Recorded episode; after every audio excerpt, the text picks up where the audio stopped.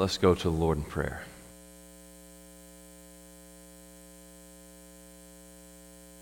Heavenly Father, we do thank you for the blood of Jesus that washes over us and cleanses us and purifies us from all sin. Lord, we were foul, ugly, unable to stand in your presence. But Lord, you sent your son Jesus to die for us, to pour out his blood, to cleanse us from our shame, our guilt, from our sin, allowing us the opportunity to stand in your presence, forgiven and made new. Lord, thank you for the blood. Thank you for your grace. Lord, that you sent him as a gift. As we are unworthy of your love and your grace. Nevertheless, you loved us. And you gave yourself for us so that we might have a relationship with you. Lord, we praise you for Christ. Now, Lord, as we come, we study about that gift today as we look back to the life of Abraham and your covenant with him. Lord, it was in the covenant that we see Jesus, the promise of the one who would save. So, Lord, open our eyes today. Let us see Jesus. May our hearts be turned all the more to him. This I pray in Christ's name. Amen. If you have your Bibles with you this morning, turn with me to Genesis chapter 17. We pick back up with the journey of faith, looking at the life of Abram. Today we see him become Abraham. Abram has been called out of the Ur, out of Ur of the Chaldeans, to go to a land that God had promised to give to him and his offspring after him.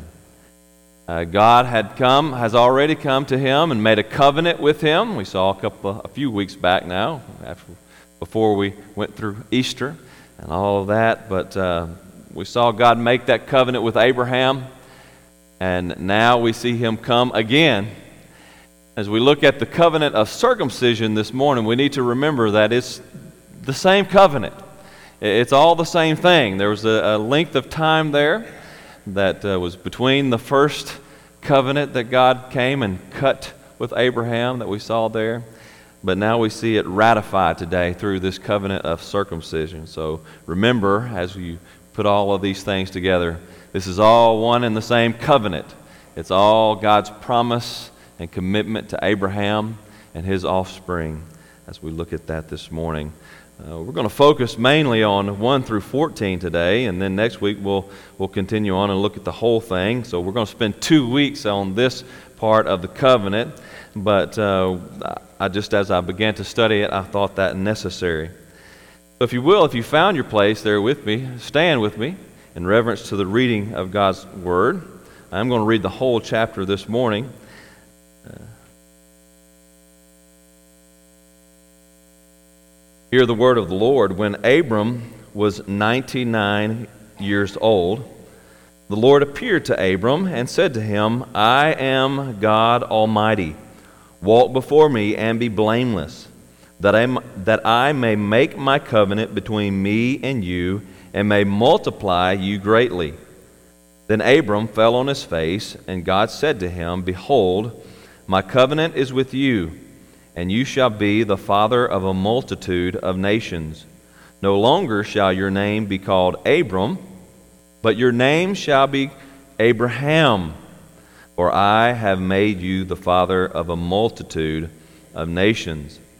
I will make you exceedingly great, or exceedingly fruitful, and I will make you into nations, and kings shall come from you.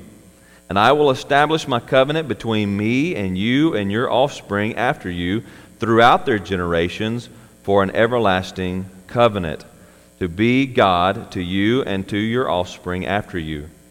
And I will give to you and to your offspring after you the land of your sojournings, all the land of Canaan, for an everlasting possession, and I will be their God.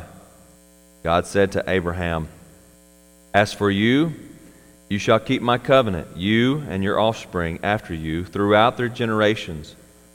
This is my covenant which you shall keep between me and you and your offspring after you. Every male among you shall be circumcised. You shall be circumcised in the flesh of your foreskins. And it shall be a sign of the covenant between me and you. He who is eight days old among you shall be circumcised. Every male throughout your generations, whether born in your house or bought with your money from, a, from any foreigner who is not of your offspring, both he who is born in your house and he who is brought with who is bought with your money shall surely be circumcised. So shall my covenant be in your flesh an everlasting covenant.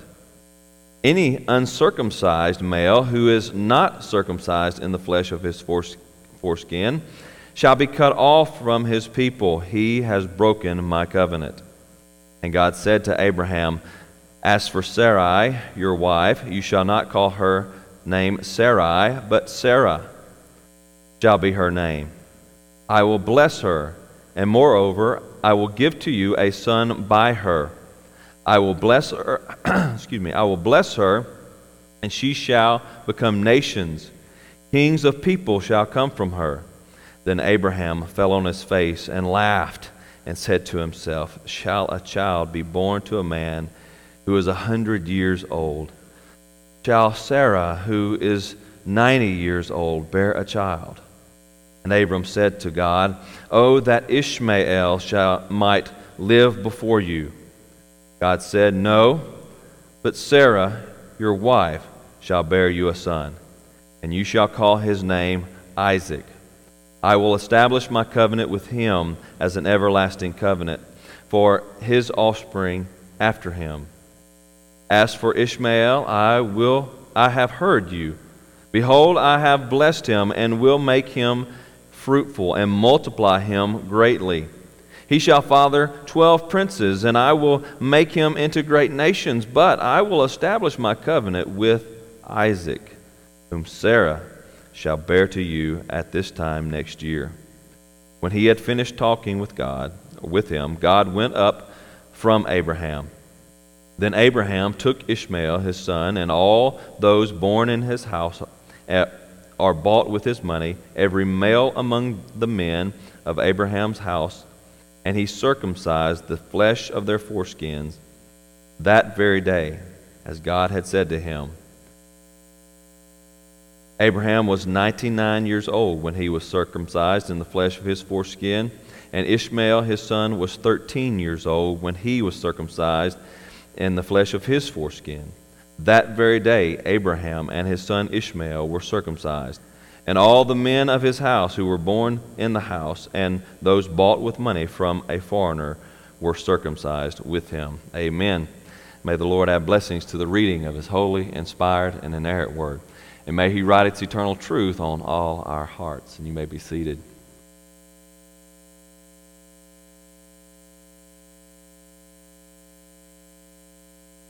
One thing that we often look for in our walk of faith is assurance. Assurance. I don't know many people who have come to faith and not at some point in their life questioned Am I really saved? Did it really stick? Was there a definite, a, definite change there in my life? Uh, we have that need for assurance because, I mean, when we talk about eternity, that's weighty. And, we should question that. That should be a question in our heart. as believers, most especially, we want to know, we want to have that assurance. So, how do we have that assurance? Is assurance even possible? Well, assurance is possible. It is possible. And here's how we can find assurance in our walk with Christ a heart transformed by God's grace is a heart that desires to live in obedience.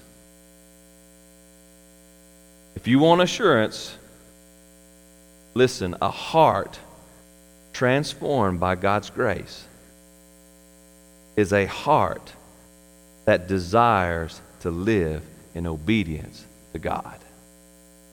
We're going to see that in our passage today as we look at this uh, covenant of circumcision here today.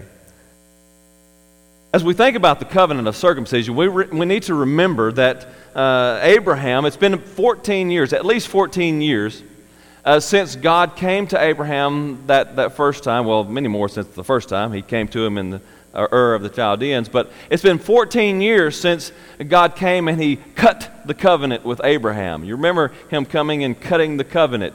Uh, he came to Abraham and said, I will, uh, I will be your God, right? I will be your security. I will bless you and I will multiply you and I'll give you this land. I'll give you a, a place. I will give you uh, a people. I will give you. Uh, uh, just lost it. I will give you protection. I will give you provision. I will give you a place. I will give you a people. There they are, the four, right? I got it. It happens. So God had come to him and he cut this covenant. Abraham at that point said, How do I know? And so God cut the covenant with him. He, he told Abram, He said, You go get these animals, you go get the calf and the, the goat and these uh, birds and all of these things, and, and you get them ready. And so Abram, he came, he cut the carcasses of those animals in half. You know, this was a tradition, a part of their day and time. This was how sovereigns, kings would make a covenant with their, their subjects. So we have God the sovereign coming to make a covenant with his subject, Abram. And so they divide the carcasses, they lay them out there, and God causes a deep sleep to come upon Abram. And God comes through and he walks through the pieces, basically saying, I will be your God, you will be my people. And if either one of us breaks this covenant, let me be torn asunder. Remember that? And so, God, in that moment where traditionally both the sovereign and the subjects would walk through and make an oath You will be my king, I will be your people. And if either one of us break this covenant, let us be torn asunder. God in His grace came and He walked through the pieces alone, taking upon Himself the, the obligations of the covenant and all of the consequences for breaking the covenant on Himself. But now God has gone, and it's been 14 years. Ishmael is, is 13 now, so you can kind of do some math here and figure that it was at least 14 years. And so uh, God has been kind of silent. Kind of silent. God came and he made this covenant with Abraham, or Abram. And he's been silent for 14 years, and time has marched on, and, and uh, things have happened. Might think Abraham, Abram thinking, What happened? What happened? Where's God? Did I blow it? Is he gone? But in that moment, God comes to Abram. And he comes with the covenant of circumcision. As we think about the covenant of circumcision, the first thing that I want us to notice here, I want us to see God's grace. I want us to see God's grace. Notice here in the first verse that it is God who approaches Abram. When Abram was 99 years old, the Lord appeared to Abram the Lord appeared to Abram.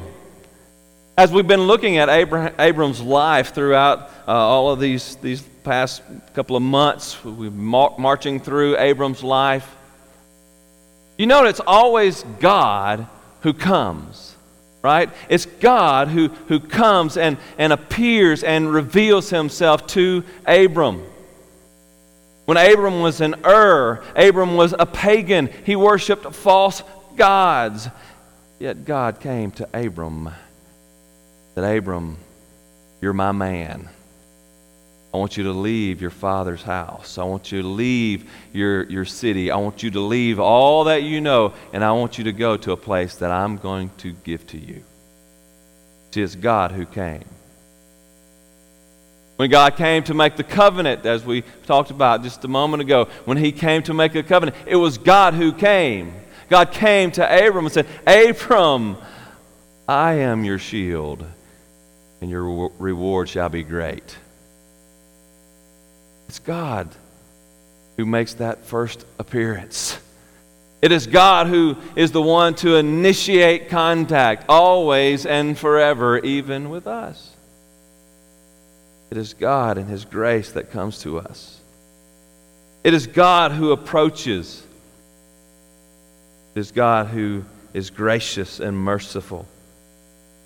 And so God comes to Abram. He appears to Abram. And look what else. He, how, how does he appear to Abram? How does he come to him and approach him? He approaches him as El Shaddai, as God Almighty. This is the first time in Scripture that we see that name, El Shaddai, in the Hebrew and it means God Almighty. I am God Almighty. You see, God is communicating something to Abraham by revealing himself as God Almighty.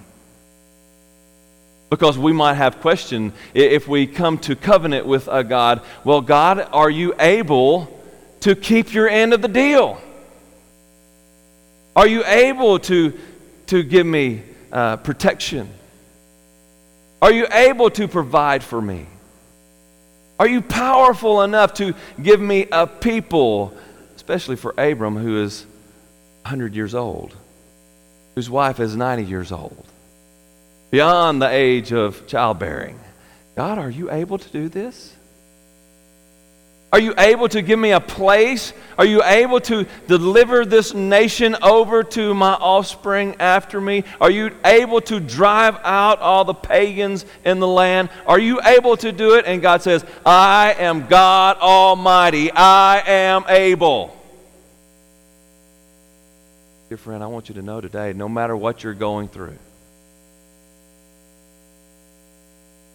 no matter how many obstacles has been thrown up in your life.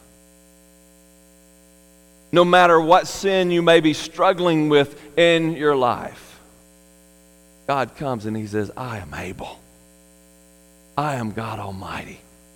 I can deliver you from your sin.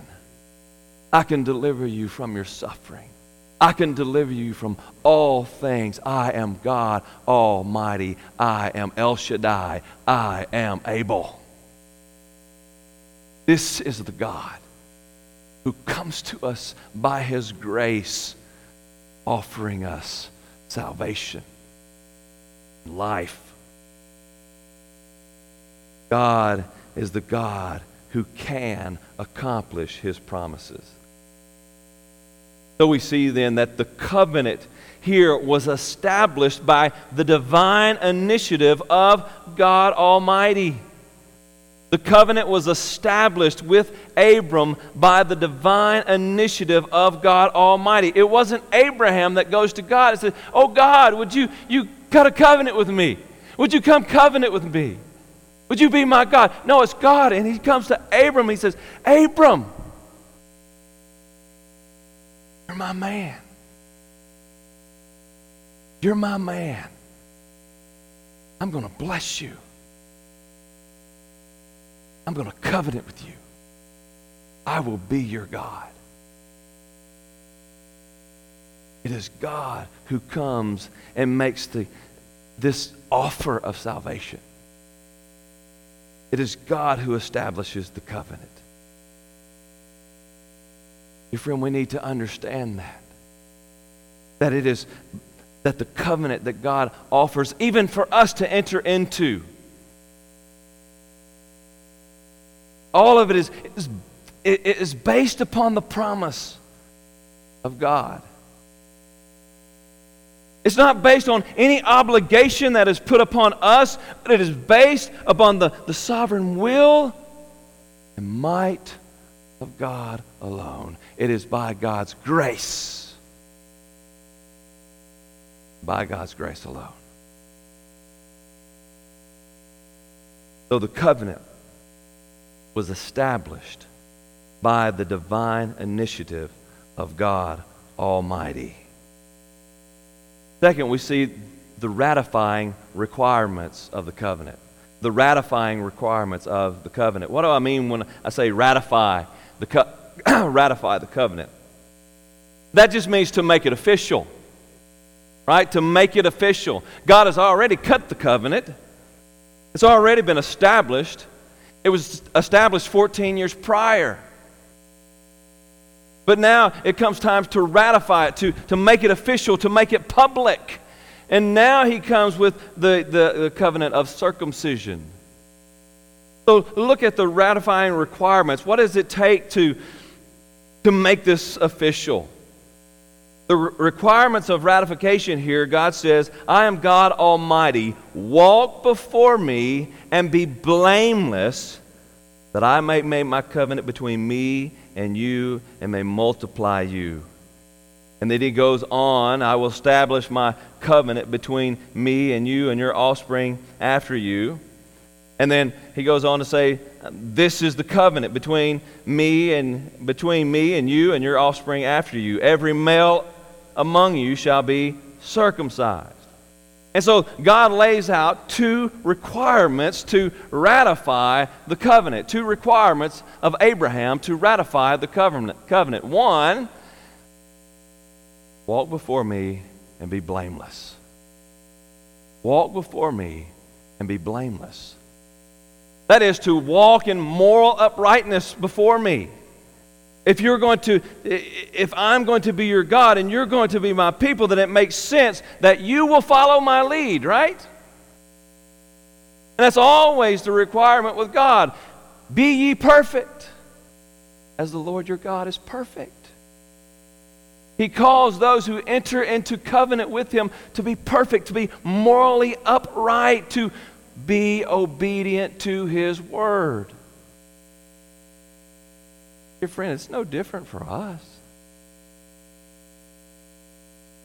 You have so many people that have such a misunderstanding about uh, what it means to be a, a follower of Jesus Christ. Oh, well, if I just come down here at the end of service and I uh, say this little prayer that the preacher he says, and I repeat that prayer, and then, then everything's good, right? And everything's fine. I'm, I'm in the kingdom. I don't have to change a thing.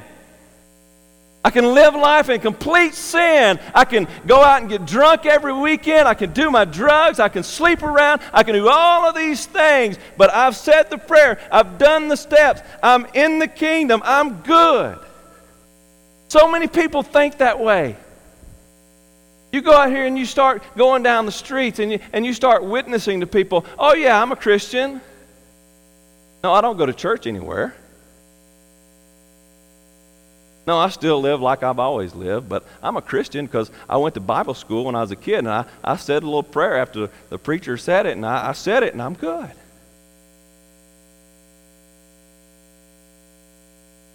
Church has preached a false gospel for many years. Understand, we're not saved by works. But faith without works is dead, James says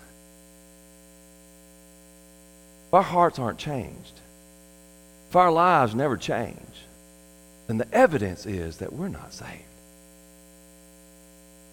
The requirement for us to make the covenant official is that we walk blameless before God, that we be perfect as God is perfect. And then there's the this uh, the sign of the covenant here. Be ye circumcised, you and all your household, right? What does that mean? What, what's, what's that all about? Well, uh, really, there was a tradition back in, in that time, in the ancient times, when the sovereigns would come in and make these covenants with their subjects. Often, most often, they would set up monuments with engravings on them to, to make that covenant, you know, to make it public. To have this, this visible symbol there so that the people, when they, they come in, they come by this monument, they, they were reminded, yes, we're, we're dedicated to the king. And when the king came in, he would see the monument. It said, Yes, I'm dedicated to this people. We've made a covenant. And so there was a, a visible symbol of the covenant. And you see here in our passage, in our scripture, it, circumcision is called the sign of the covenant.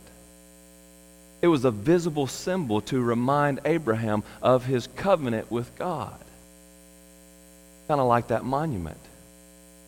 We have a similar thing, well, maybe not quite as similar as circumcision, but uh, a similar thing in the covenant of marriage, right? There's, I have a ring. I wear this ring everywhere I go, and if I, one, you know, every now and again I kind of forget to slip it on, and it doesn't take me long. Something's missing Uh, oh, my wedding ring. And I go back home and I put it back on because, you see, that's a sign of the covenant that I've made with my wife. And it reminds me day in and day out of the commitment that I've made to my wife. It's, it's similar, very similar to, to what's going on here. It's a sign. Now, we know that when Jesus came, the sign of circumcision was done away with. But what has replaced it, because God always replaces things, what has replaced it is baptism. Believer's baptism. As we as Baptists believe. Believer's baptism, once you come to faith, once you enter into covenant by God's grace through faith, then you go through the baptism. Go get baptized. And that is a public symbol, an announcement, a pronouncement that I am His and He is mine. And so baptism has taken place, or taken uh, the place of circumcision in the life of the church. So we have then this, this sign and seal of the covenant of circumcision being given to us. And, and really, that's the first step in obedience. You see, after God leaves here, what does Abram do? He goes and he circumcises. He has himself circumcised and he circumcises his whole household. This is the first step of, of faith, the first step of obedience. I am going to follow the Lord and I'm going to start right now by being circumcised. And that's why we believe is in believers baptism.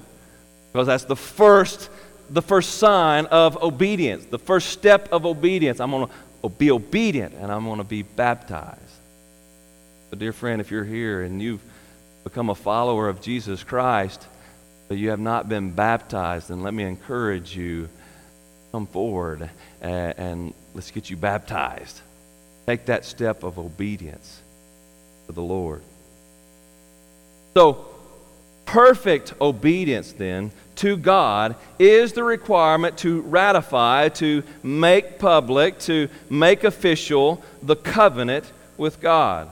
Perfect obedience to God is the requirement to ratify the covenant.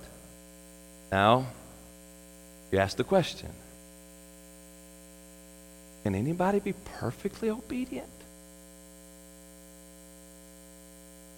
Is it possible to be perfectly obedient? I mean, if God calls for perfect obedience to, to make the covenant official, what hope do I have in all this? How can I do that? I, I know I can't be perfect.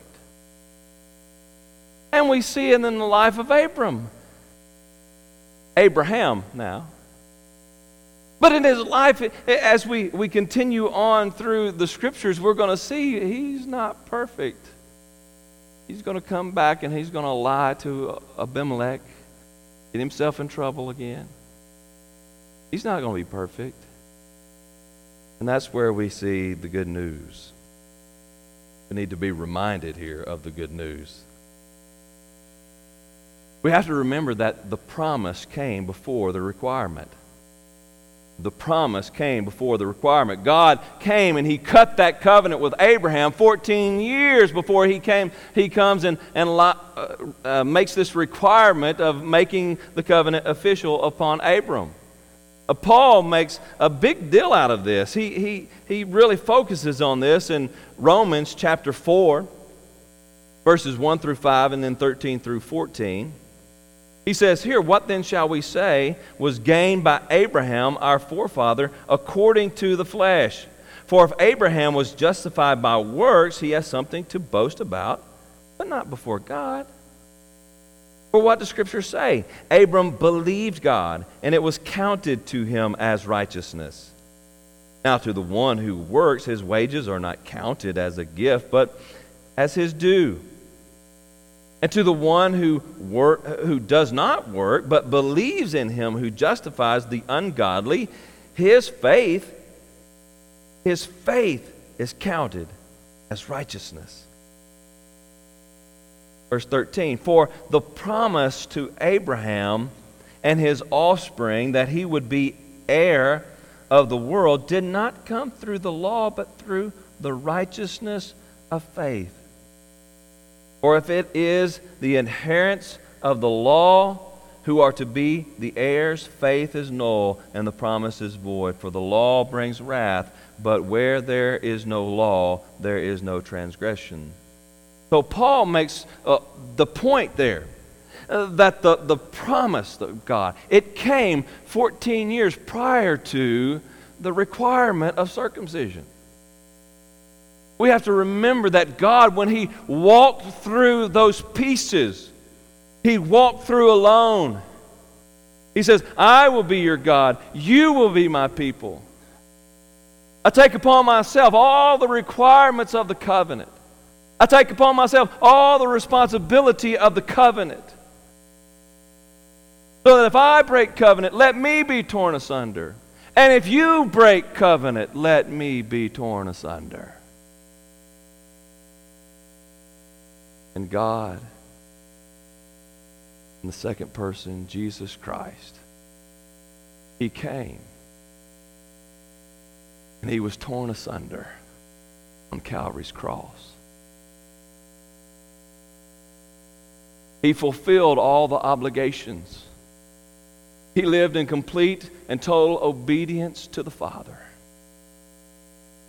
Right on down to the point of death, even death on a cross. And though he was without sin, he laid there when the, the soldiers were beating him to a pulp, ripping his back open. He laid there and he took it. When he went to the cross, he wasn't fighting the soldiers but he freely and willingly laid himself down on the cross. He laid out his hands and he allowed them to drive the nails into his hands and into his feet. That Father, put it on me. Put it on me. Put it on me. Forgive them. They know not what they do. Put it on me.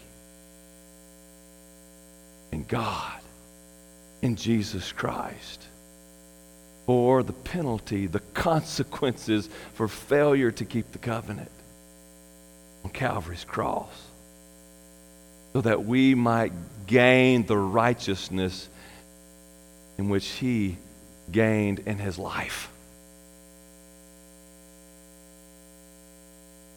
That's the good news. No, we don't have to live in perfect obedience. Abram didn't have to live in perfect obedience. His sons didn't have to live in perfect obedience. We don't have to live in perfect obedience because if that was a requirement for us in these sinful bodies, we would fail over and over and over again. And God knows that. So God said, I'm not going to require of you something that's impossible. I'm going to die for you instead. Yes, the requirement is a perfect obedience. But Christ lived in perfect obedience. for us. He died for us so that we might be saved regardless of our shortcomings and our failures. God in Christ fulfilled the requirement, or excuse me, God in Christ fulfilled the required obedience and received the penalty for disobedience on behalf of those who believe. God in Christ fulfilled the required obedience and received the penalty for disobedience on behalf of those who are who believe. What a blessing we have. Anyone who's ever tried to live in perfect obedience and struggled, you know how much of an impossibility it is for us to live in perfect, sinless obedience to God. These old sins of or these old bodies of flesh won't allow it. Our minds are always wandering to the sinful. Even if we, we put forward some uh, semblance of, of perfection, our minds mess us up every time. Oop, there's that simple thought. Oop, there's that one. Oop. God, in His love and His grace, He accomplished righteousness on our behalf, and He paid for our unrighteousness so that we might gain his righteousness and have salvation in him. So, does that mean then I can simply profess faith again and do what I want to do? Think we've kind of come full circle here again, haven't we? Can I just, uh, does that really this just mean then that I can just live and free, eat, drink, and die and whatever? I'm good again if I just pronounce this faith. Dear friend, if that's your attitude, then you really need to check your heart. Your attitude is, yippee, I get to do what I want to do, then you need to check your heart. Because such an attitude never gains assurance of the covenant. Such an attitude, such a, a love for sin it doesn't give that assurance of that covenant of grace that God extends to us. Notice what Abram does when God comes to Abram. When God comes and says, I am God Almighty, walk before me and be blameless, that I may make my covenant between me and you and may multiply you greatly, then Abram fell on his face before God. When God comes to him and says, Be blameless before me, walk before me, and be blameless, Abram falls on his face before God. What's happening here? What is Abram doing? Falling on his face before God, number one, it represents a reverence for the sovereignty of God. Abraham is acknowledging that the Lord God Almighty is God, the sovereign God. And he bows down before him in reverence to his sovereignty. Yes, Lord, you are Lord. Yes, yes, Lord. Second, it is a, a loving surrender to God. That's what, when he falls on his face, he's down on his knees. Abram saying, I give my all to you. You are God, gracious God. You are able, and I surrender to you. And he goes in obedience. And he circumcises He begins to walk before the Lord. See, a heart of faith. We are saved not by works, but by grace through faith. But a heart of faith is not a heart that, that longs for, for sin. It is a heart that surrenders God Almighty. Second, a heart that is transformed by faith is a heart that's truly transformed. We see that in Abram because Abram, God gives him a new name, doesn't he? God is symbolizing the transformation that's taking part or taking over in Abram's life. No longer are you Abram, but your name shall be Abraham. And Sarah's name is no longer Sarai, but it's Sarah. There's a transformation that's taking place there.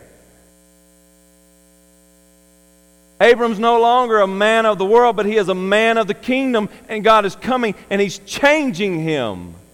And, dear friend, when we come to faith in Jesus Christ, God works in us, He changes us. We have a new name. We're no longer part of this kingdom and this world, but we're a part of His kingdom. We're a new creation in Christ Jesus. The old has passed away, the new has come. You see, that's what happens when God comes to us by His grace. And He gives us hope in His promise. And we come to Him by faith and believe in that promise, God changes our hearts. He gives us a new heart. No longer do we desire the sinful things of this world. We don't want those things. We want the things of God.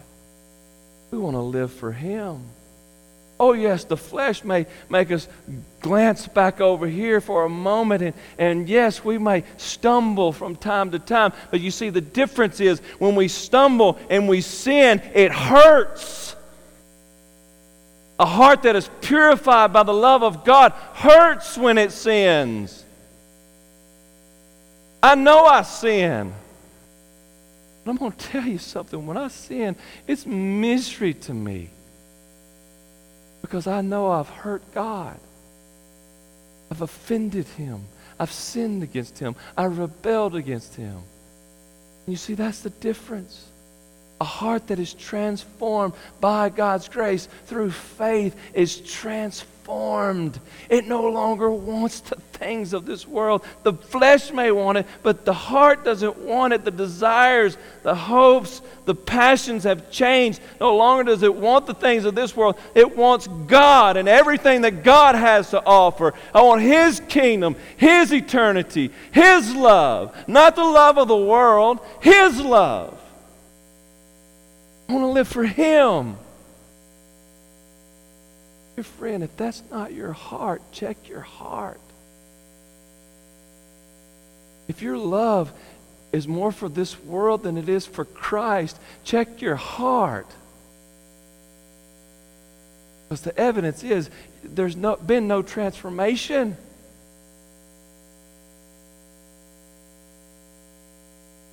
And you're still lost. Heart that's been transformed by God's grace is a heart that despises sin and loves God.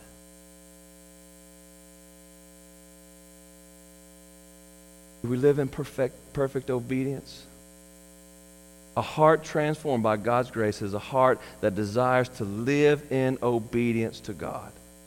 A heart that is transformed by God's grace is a heart that desires to live in obedience to God. Is it perfect obedience? No. In this life, it will never be perfect obedience. But is, a, is there a desire for obedience? Yes. Yes. I want to do right. I want to do right. Paul says, I want to do right. I want to do what's right. The flesh carries me off over here from time to time, and it just makes me sick. Who will save me from this body of flesh? Paul says. Praise be to God through Christ Jesus our Lord. The desires change, and there's a desire for obedience. And the ability for obedience, that's the beautiful thing. The, obe- the ability for obedience, it, it progresses over the life of faith. And, and we look back at our lives and we see a time when we struggled harder with sin. And as we grow in Christ, it becomes easier and easier to push away the sin and focus on God. We see that in the life of Abram, Abraham. As he struggles, but at the end, not as hard of a struggle anymore. But here's the great thing. You see, when we obey, no longer is it out of obligation because you see, that's the way that, that it is before we come to faith. We do it out of some kind of obligation. We want to earn our way before God. We want to earn His love. We want to earn our way into His kingdom. And, and we find that we can't earn our way into the kingdom. God comes with His grace. By His grace through faith, He changes us. You say, we no longer have to obey out of obligation, but we obey out of love. I love you, God, and I want to live for you. Thank you, Lord Jesus, that you died for me. You gave yourself to free me from sin. You gave yourself to free me from the bondage of sin, and you have freed me so that I may live in obedience to you. I love you, and I want to live for you. Heart transformed by the gospel is a heart that wants to live in obedience to God. Dear friend, do you have that desire? Do you have that desire? If not, turn to Jesus. Turn to Jesus. He'll free you. He'll give you a new heart. And He'll save you. Oh, what a debt that we owe. For the love of God, for His grace towards us. It's a debt that we can never, ever, ever, ever repay. And here's the good, wonderful news God doesn't ask us to. He doesn't ask us to. But here's the, the wonder that comes out of living in obedience and loving to live in obedience to God. That is the wonderful assurance of His saving grace in our lives. A heart transformed by God's grace is a heart that desires to live in obedience. Dear friend, do you have that desire? If not, turn to Jesus. Turn to Jesus. He'll save you and give you a new heart, a heart that longs to live for God. Oh, Heavenly Father.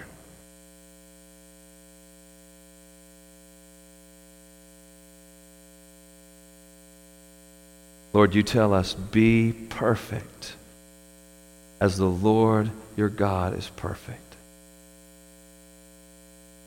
Yet, as sinners sold to sin, Lord, we acknowledge the impossibility of living in a perfect obedience. Oh, how I wish, oh Lord, that we could live in obedience. But Lord, I thank you, knowing our weakness, knowing our inability. Lord, we thank you for your grace and your provision and your covenant of grace that frees us. Frees us from the guilt and the shame, frees us from the penalty that we've earned upon ourselves, frees us to love you, to covenant with you, and be with you. Oh Lord, I know today there's, there's some here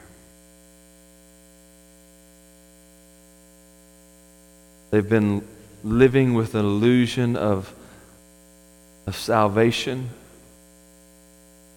putting their hope and their trust in, in some little thing.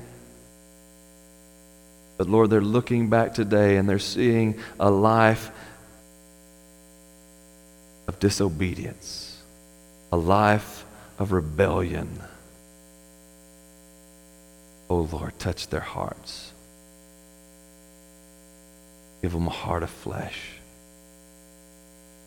Let them know your saving grace this morning.